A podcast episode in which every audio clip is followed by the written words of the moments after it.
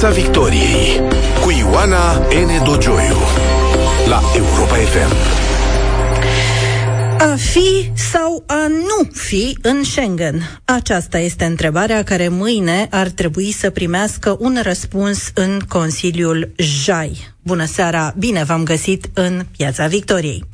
Astăzi a existat un semn bun, să-i zicem. Uh, intrarea României a rămas pe ordinea de zi finală a JAI, a Consiliului JAI de mâine. La această oră, europarlamentarii români, în frunte cu șeful PPE, Manfred Weber, încearcă să-l convingă pe cancelarul Austriei, la rândul său, parte din PPE, să accepte România în Schengen. Probabil este foarte posibil să aflăm uh, rezultatul acestui, uh, poate ultim asalt diplomatic uh, chiar în această emisiune. Invitatul meu în această seară este europarlamentarul Reper, Dacian Cioloș, fost premier al României, fost comisar european, fost lider al grupului Renew din Parlamentul European. Bună seara, domnule Cioloș, bine ați revenit la Europa FM. Bună seara, bună seara și bine v-am găsit. Domnule Cioloș, a fost uh, o înfrângere pentru Austria, faptul că extinderea Schengen nu numai cu Croația, ci și cu România a rămas pe ordinea de zi finală a Consiliului Jai de mâine? Uh, nu, n-aș spune că asta e o înfrângere, pentru că uh, Austria și-a exprimat punctul de vedere legat de acest subiect. Nu e decizia Austriei dacă rămâne sau nu uh, un punct pe ordinea de zi, e decizia președinției Consiliului Uniunii, care este asigurată în momentul de față de Cehia. Deci nu prea avea Austria cum să influențeze uh, rămânerea sau nu a acestui punct pe ordinea de zi. Interesul e a președinției, de fapt, de a păstra pe ordinea de zi puncte pe care să știe că are o majoritate și că uh, poate să ia o decizie favorabilă.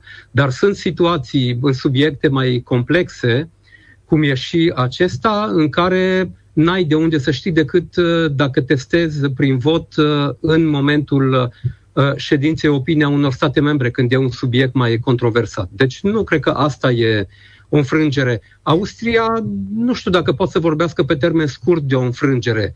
Ei au ridicat o problemă, au profitat de altfel de un subiect care a fost ridicat foarte sus pe agenda europeană, aderarea României, Bulgariei și Croației la Schengen, ca să-și expună o problemă pe care ei au de mai multă vreme, cea cu uh, migranții care vin pe ruta balcanică și uh, se opresc în uh, Austria, au considerat că nu sunt suficient de ascultați uh, la nivel european în comparație cu țările din sudul Europei, din zona mediteraneană, și au uh, luat o static uh, acest subiect, aderarea celor trei țări la Schengen, ca să uh, facă vuvuzele, să-și facă auzită vocea. V-am întrebat de înfrângere pentru că toată ziua surse de la Bruxelles spuneau că Austria a încercat din răsputeri să creeze o masă critică pentru scoaterea subiectului de pe agenda, pentru că în acest moment reuniunea Jai de mâine, dacă nu se schimbă nimic în poziția Austriei în această seară, reuniunea Jai de mâine va arăta într-un fel ca o Austrie singulară versus Isolat, da. Europa da. Unită. Ceea da. ce nu e o poziție comodă nici pentru Austria. Se ajunge la un moment al adevărului până la urmă. Ea singură uh, versus, uh, versus Europa. Așa va fi Uniunea Europeană. Așa va fi? Sigur, uh, din punctul ăsta de vedere, da, e o înfrângere pentru că n-au obținut ceea ce și-au dorit, dar uh, reamintesc faptul că uh, Austria nu și-a exprimat un punct de vedere clar pe acest subiect decât, decât de o săptămână, de două săptămâni maxim. Subiectul acesta e pe agenda publică de câteva luni de zile. Știți toată discuția cu Olanda. Sigur, a fost Franța, Germania, apoi Olanda, a apărut Suedia. Uh, Austria n-a spus nimic, n-a intervenit nici cu da, nici cu nu în această dezbatere. Doar pe ultimul moment a, a scos capul din uh, cutie și asta mă face să cred că Austria a jucat un pic la cacalma uh, aici și că nu a avut uh, un subiect sau un obiectiv bine structurat din acest punct de vedere. Deci ceva trebuie să se fi întâmplat politic pe ultimul moment ca să spună hai să profităm și noi de oportunitatea asta și să ne facem auziți. Îmi spuneți că, într-un fel, uh, cancelarul, uh, ger, uh, cancelarul austriac a intrat într-un fel de capcană a propriei sale rezistențe, nu se aștepta să rămână singur și a plusat foarte mult și iată-l acum, practic, singur în fața întregii Uniuni Europene? Da, nu știu la ce se aștepta. Asta cred că nu știu, domnul prim-ministru, domnul ministru de interne, chiar domnul președinte a trebuit să ne spună pentru că au fost în contact cu austriecii, pentru că fac parte din uh, aceeași familie politică. Lucrurile acestea s-au discutat foarte mult în ultima perioadă la nivelul familiilor politice europene, cele trei mari, uh, popularii, socialiștii și uh, uh, central-liberalii, adică grupul Renew. Uh, subiectul acesta în grupul Renew pot să vă spun, uh, subiectul aderării României, Bulgariei la Schengen, eu l-am ridicat încă de când eram președinte de grup, când știam că Franța și Olanda sunt împotrivă. La fel știu că au făcut-o și ceilalți. Deci Austria știa de acest subiect, știa de importanța lui, știa de tot ce se pregătește și totuși n-a spus nimic decât uh, pe ultima sută. Deci nu știu ce anume uh, s-a întâmplat, ce l-a determinat pe premierul austriac să aibă uh, o intervenție de ultim moment și să se și aștepte că poate să obțină ceva structurat, pentru că atunci când vrei să obții ceva structurat, îți faci un plan. Mie aici mi se pare că Austria joacă un pic la, la cacealmaș și probabil că de aici și uh, Uh, teoriile acestea care au fost alimentate în aceste ultime zile că influența ar putea fi din, din alte părți. Nu știu ce să zic. Încă o dată sper să ne lămurească uh, domnul președinte, uh, domnul Ciucă, care este și președintele Partidului Național Liberal, membru în familia PPE, Uh, colegii europarlamentari de la PPE, pentru că ei au arătat cu degetul spre noi. Uh, știți că în urmă cu câteva săptămâni Sigur, Olanda. eram vinovat și eram eu vinovat că din cauza mea Rute nu vrea să accepte uh, aderarea României la Schengen. Ei, iată că Olanda între timp a evoluat. A fost foarte multe discuții, inclusiv la noi în grup în Renew, au fost contacte bilaterale pe care le-am avut cu Uh, politicienii olandezi din familia noastră politică, inclusiv cu premierul Rute în aceste ultime luni și mai ales ultime săptămâni. A apărut apoi Suedia și am avut discuții și cu colegii suedezi, care sunt uh, uh, partea guvernului uh, care conduce Suedia în momentul de față. Uh, și uh, nu știu ce să zic, uh, uh, colegii de la, de la PPE nu știu cât au anticipat sau nu această atitudine a Austriei. Să precizăm faptul că astăzi Parlamentul olandez a formalizat toată procedura, adică și-a dat acordul, inclusiv Parlamentul olandez, pentru aderarea României la Schengen. În rezumat, uh, domnule uh, Cioloș și cei care ne ascultă mai ales, că noastră știți foarte bine, uh, dacă ar fi să rezumăm, am spune așa, Austria nu ne vrea nici pe noi, nu vrea nici Bulgaria, Olanda nu vrea Bulgaria, ne vrea pe noi, Însă, între noi și bulgari este o frontieră departe în acest moment de standardele Schengen, Motiv pentru care, de altfel, am și fost mereu la pachet, România uh, și Bulgaria. Plecând de la aceste uh, premize și de la presiunile extraordinare care se fac asupra Austriei, uh, scrie cineva pe Facebook că numai Dumnezeu nu l-a sunat pe cancelarul Nehammer în aceste zile, sau poate l-o fi sunat, eu știu. în aceste condiții, care sunt uh, șansele și scenariile pentru mâine în Jai, domnule Cioloș? Păi, sigur, scenariul cel mai optimist, să spun, ar fi ca uh, uh, Austria, cancelarul Austriei, să fie convins uh, până la urmă de uh, colegii lui din PPE, din familia politică, să nu blocheze Europa, pentru că uh, dacă se va întâmpla lucrul acesta în cauză, va fi nu doar guvernul austriac, ci și familia politică uh, a, a PPE și atunci uh, să vină, să schimbe opinia cancelarul și să vină Austria cu atitudine favorabilă mâine și să adere toate cele trei uh, țări. Dar nu vrea uh, Olanda. Uh, Dar nu vrea Olanda. Toate te- cele trei țări. Sigur. Acum, la fel, dacă Olanda e uh, uh, izolată, deci dacă toată lumea e ok și cu Bulgaria și rămâne doar Olanda, uh, Olanda are inclusiv posibilitatea de a se abține din cauza Bulgariei și asta tot ar permite o decizie dacă nu există niciun stat membru care să voteze împreună, în, împotrivă. De asta vă spuneam că e scenariul cel mai optimist, care, să fiu sincer, în condițiile de față e destul de puțin probabil. Există varianta, teoretic poate să fie separată România de Bulgaria, rămâne problema frontierei Schengen, dacă România ar fi acceptată și Bulgaria nu, frontiera terestră între România și Bulgaria, care ar trebui să devină frontiera Schengen, și ea nu a fost evaluată uh, până acum dacă ar face față la o astfel de responsabilitate și atunci ar putea exista posibilitatea unei decizii politice pentru toate cele trei țări, dar cu o punere în aplicare practică graduală.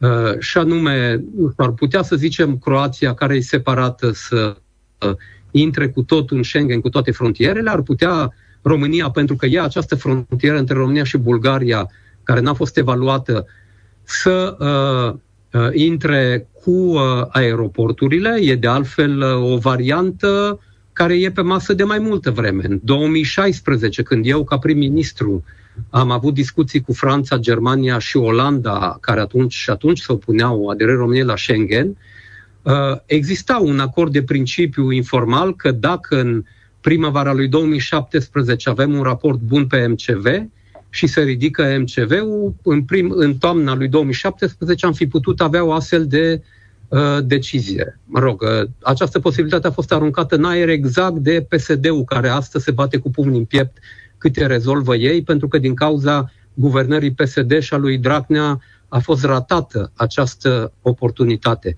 Dar tehnic se discutase de această posibilitate și atunci ar exista uh, și această variantă în care să zicem că e o decizie politică acum și pentru România și Bulgaria, dar cu un bemol pentru Bulgaria care uh, să trebuiască să îndeplinească anumite Uh, condiții pe care le-a ridicat și uh, Olanda și uh, cu o intrare a României în Schengen cu aeroporturile în mod practic, urmând să vină și frontierele terestre când se clarifică situația capacității frontierei româno-bulgare de a face față la condițiile Schengen. Deci există soluții Uh, tehnice, dacă vreți, sigur că ele trebuie spuse într-o formă juridică în uh, uh, Consiliu, dar în primul rând trebuie să existe o susținere unanimă pentru astfel de variante. Dar există această variantă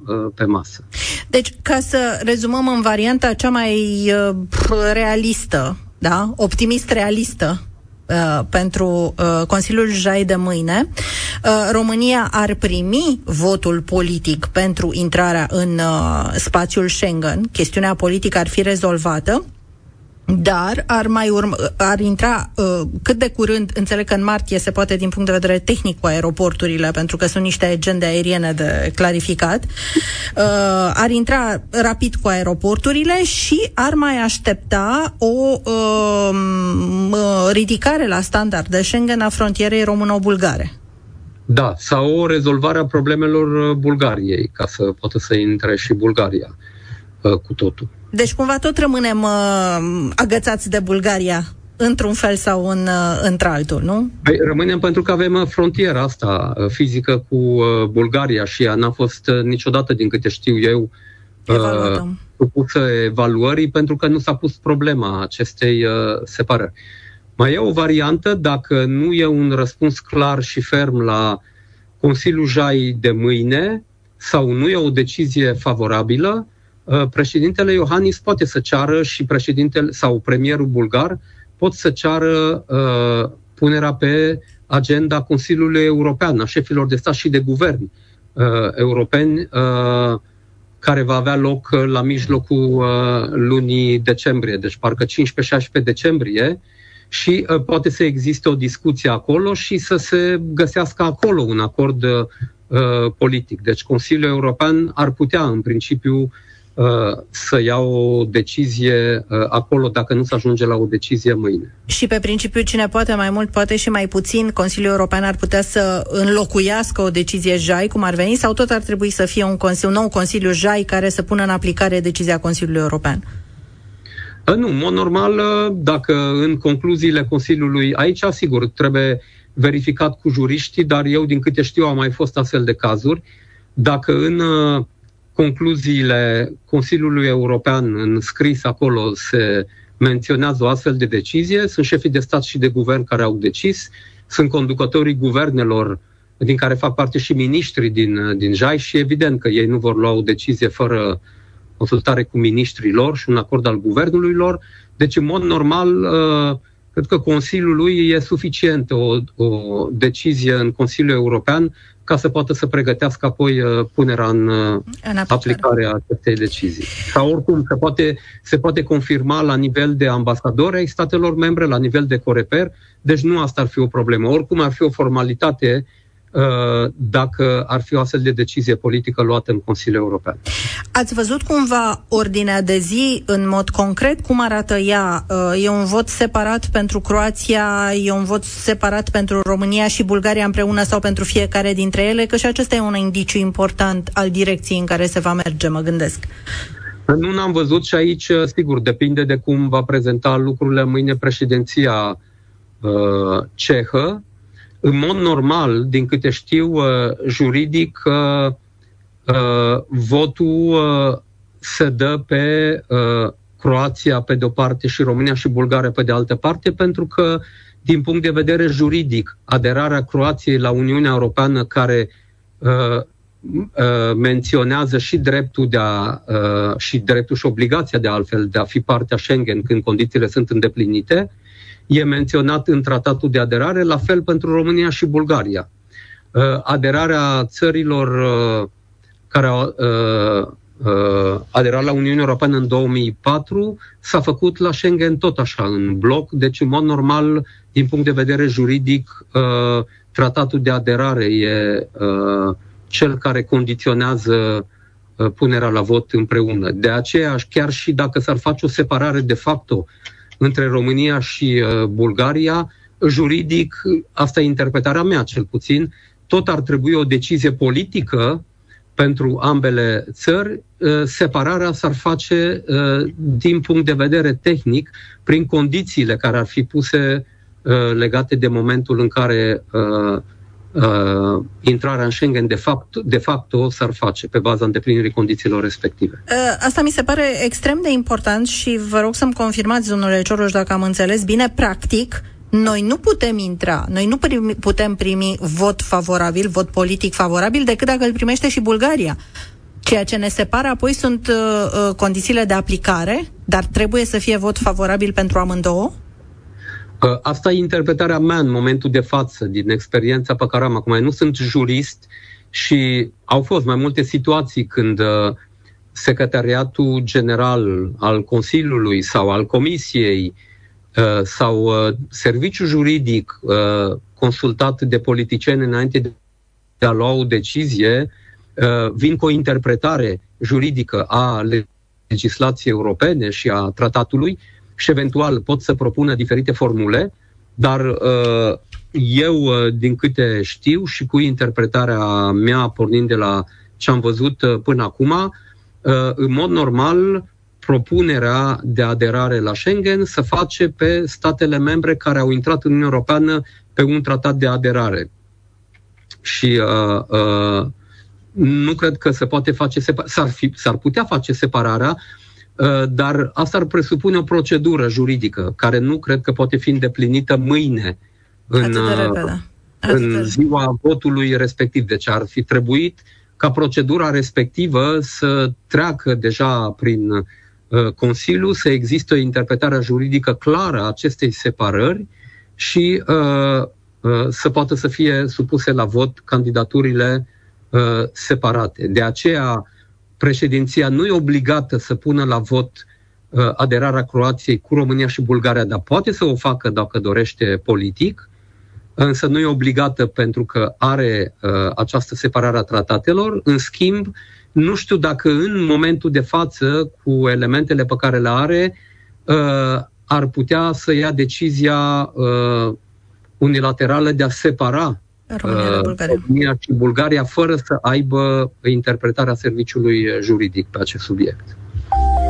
Piața Victoriei la Europa FM.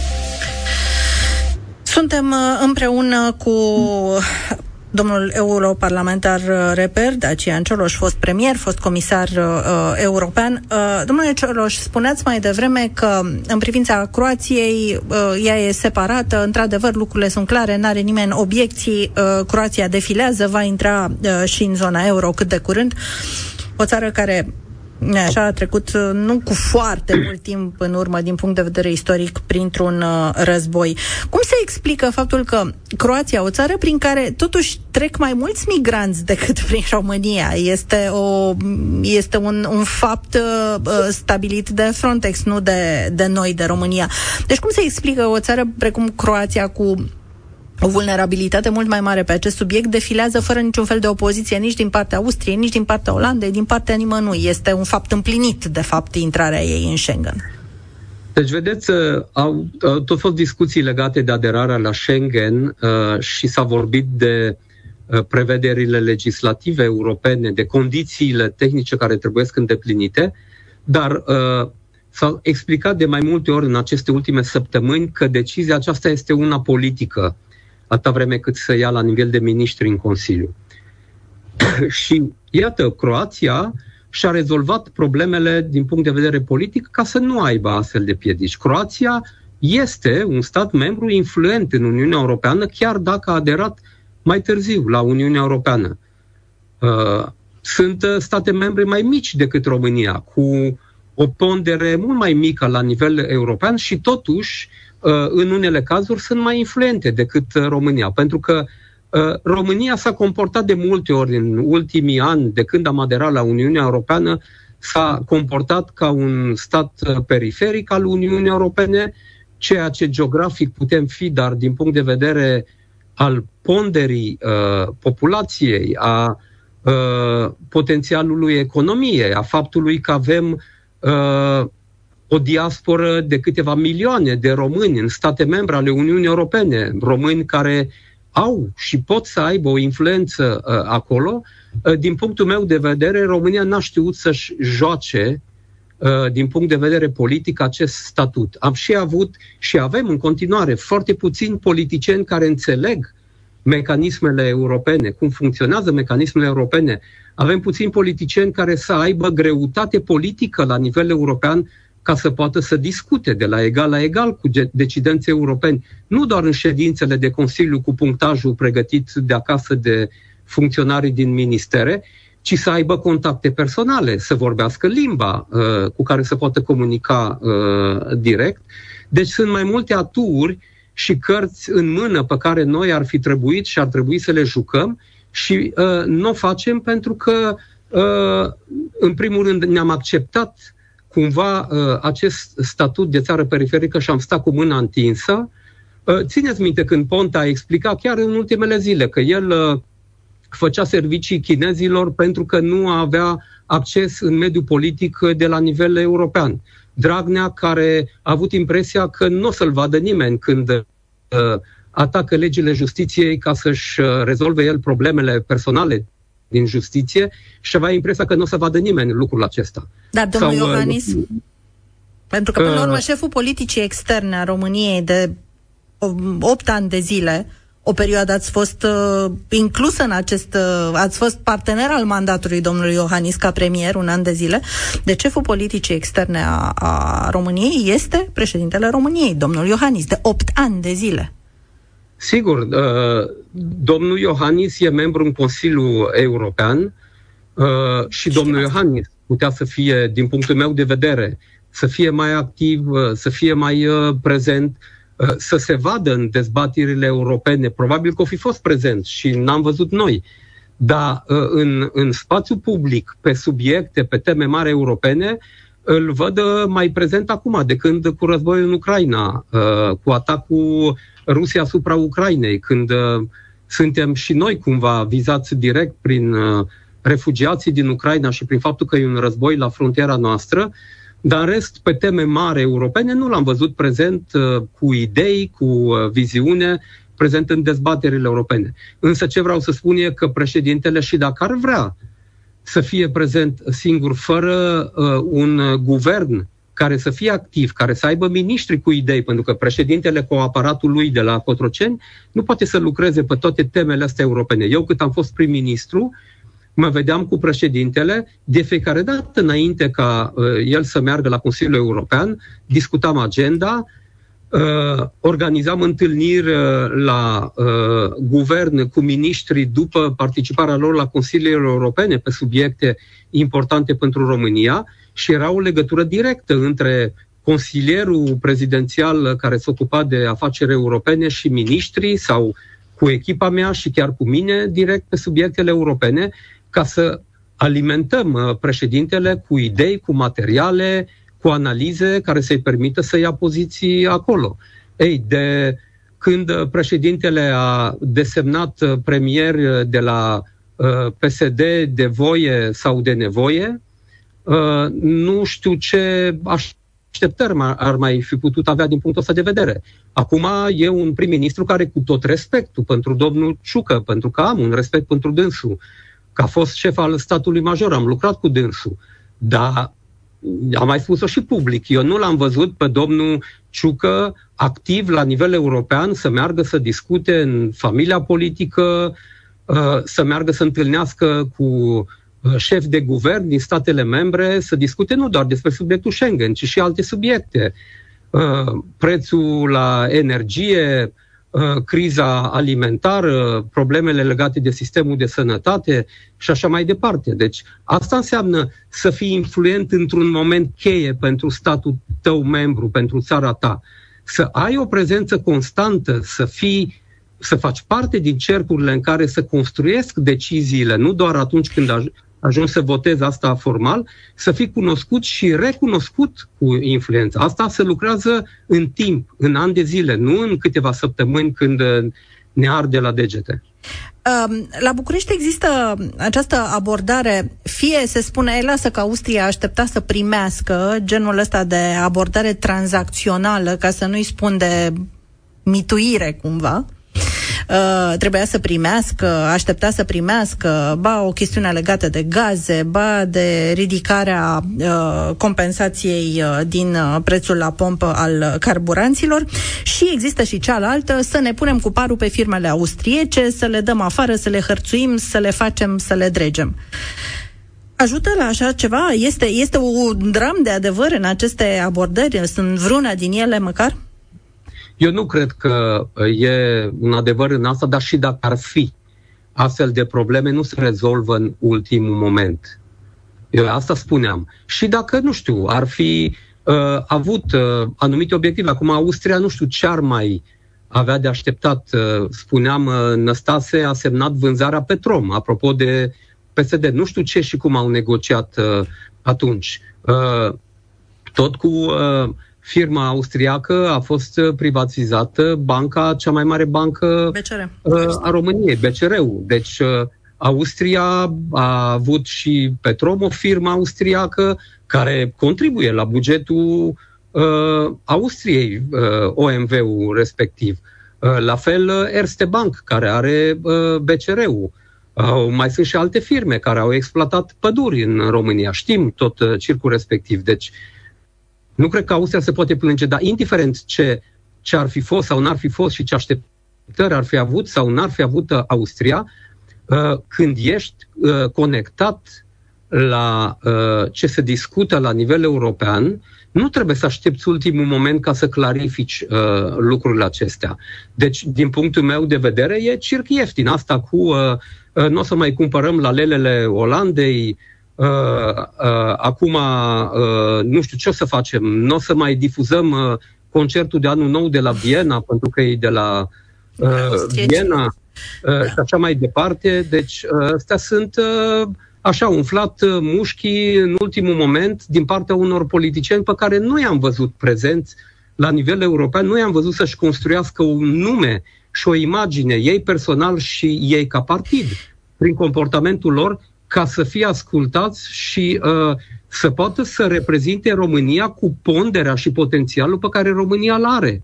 Da, eu asta îmi doresc, că multă lume îmi spunea, dar ce uh, tot stai la Bruxelles, uh, uh, Cioloș, și nu vin țară? Și când spuneam că și în Parlamentul European, când mi-am asumat responsabilități, o fac în interesul României, ei iată că acum cred că multă lume înțelege de ce e important să fii conectat la nivel european, să poți să te duci să stai uh, uh, de vorbă cu Macron și cu Rute și când nu ești președintele statului, pentru că tot pentru România uh, lucrezi, pentru interesele României lucrezi și discuți, când ca prim-ministru în 2016, în mai puțin de o lună, două după ce am fost numit, am obținut întâlniri și cu Merkel, și cu președintele Franței, și cu premierul Olandei, atâta vreme cât Ponta ani de zile n-a reușit să obțină acele întâlniri, asta înseamnă să, uh, să uh, poți să vorbești pe aceeași limbă cu ei, nu doar din punct de vedere literar și asta, din păcate, uh, cu foarte mulți politicieni care se bat cu pumnul în piept acum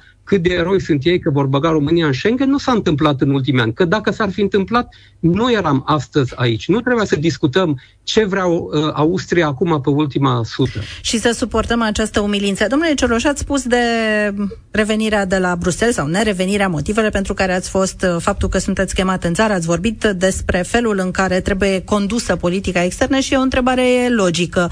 Ne apropiem de anul 2024, ne apropiem de alegerile prezidențiale, veți candida pentru președinția României în 2024?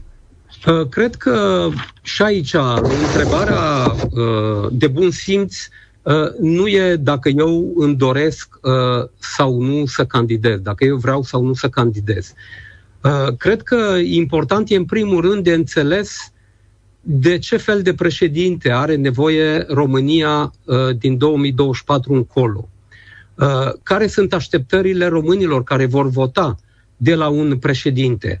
Ce așteptări sunt de la președinte, ce pârghii are uh, președintele și cum pot fi folosite pârghiile uh, respective pentru ca un președinte să joace rolul. Și uh, neavând încă toate elementele astea, nu pot să dau un răspuns. De asta și până acum, în ultimele săptămâni, chiar dacă n-am fost atât vizi- de vizibil la televizor pentru că uh, uh, n-am banii uh, ca să pot să uh, plătesc publicitate la uh, televiziuni sau în alte părți uh, să fiu uh, vizibil, dar uh, nici n-am căutat uh, cei drept foarte mult asta pentru că am avut uh, întâlniri în teritoriu, am invitat oameni aici la Parlamentul European, chiar acum am un grup de consilieri locali din mediul rural și de fermieri Uh, care sunt aici pentru trei zile, am mai avut uh, grupuri în trecut. Eu, când mă duc în țară, uh, mă duc și mă întâlnesc cu oameni și asta o să fac în lunile următoare, până prin vara, toamna anului viitor,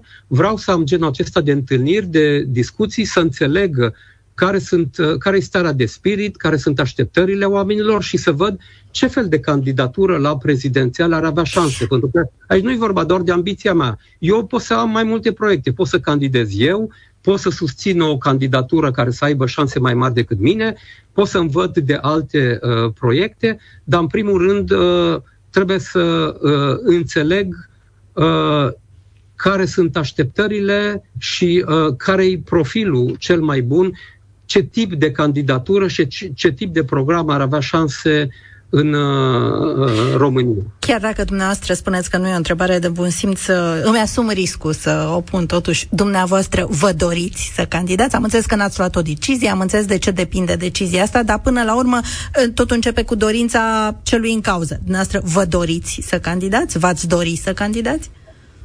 Sigur, eu uh, uh, și în 2019, când am primit întrebarea asta, n-am spus că nu-mi doresc să candidez, că mi-e teamă sau că mi-e indiferent lucrul acesta. Dar, cum v-am spus, dincolo de uh, dorința mea, sunt și alte lucruri. De la, de la ce dorești și de la un obiectiv asumat, e o distanță și eu trebuie să parcurg uh, distanța uh, respectivă ca să văd dacă Uh, sunt în măsură să-mi asum o astfel de candidatură cu tot ce presupune de ea. Nu-i vorba de uh, uh, teama personală sau de o dorință personală egotică de a avea de a dori să fiu președinte. Ca așa, uh, foarte mulți politicieni își doresc ei să fie președinte, că li se pare funny, li se pare uh, sexy și au impresia că dacă au un pic de notorietate e suficient ca să uh, candidez și să fii votat. Din punctul meu de vedere, e nevoie de mai mult decât ați dori Uh, și chiar și decât a obține uh, susținere, uh, trebuie să vii să ai un proiect, din punctul meu de vedere, să știi că poți să ai susținere pentru el și că poți să-ți asumi un proiect. Și să se întâlnească cererea cu oferta, cum ar veni. Vă mulțumesc exact. mult, uh, domnule Dacian Cioloș, a fost alături de noi în Piața Victoriei, domnul Dacian Cioloș, uh, europarlamentar reper și fost președinte al României. Așadar, uh, premier al României, iată, vorbeam de președinți, cine știe. Deci, a fi sau a nu fi în Schengen, mâine vom afla. Să aveți o seară frumoasă împreună cu Europa FM. La revedere! Piața Victoriei la Europa FM.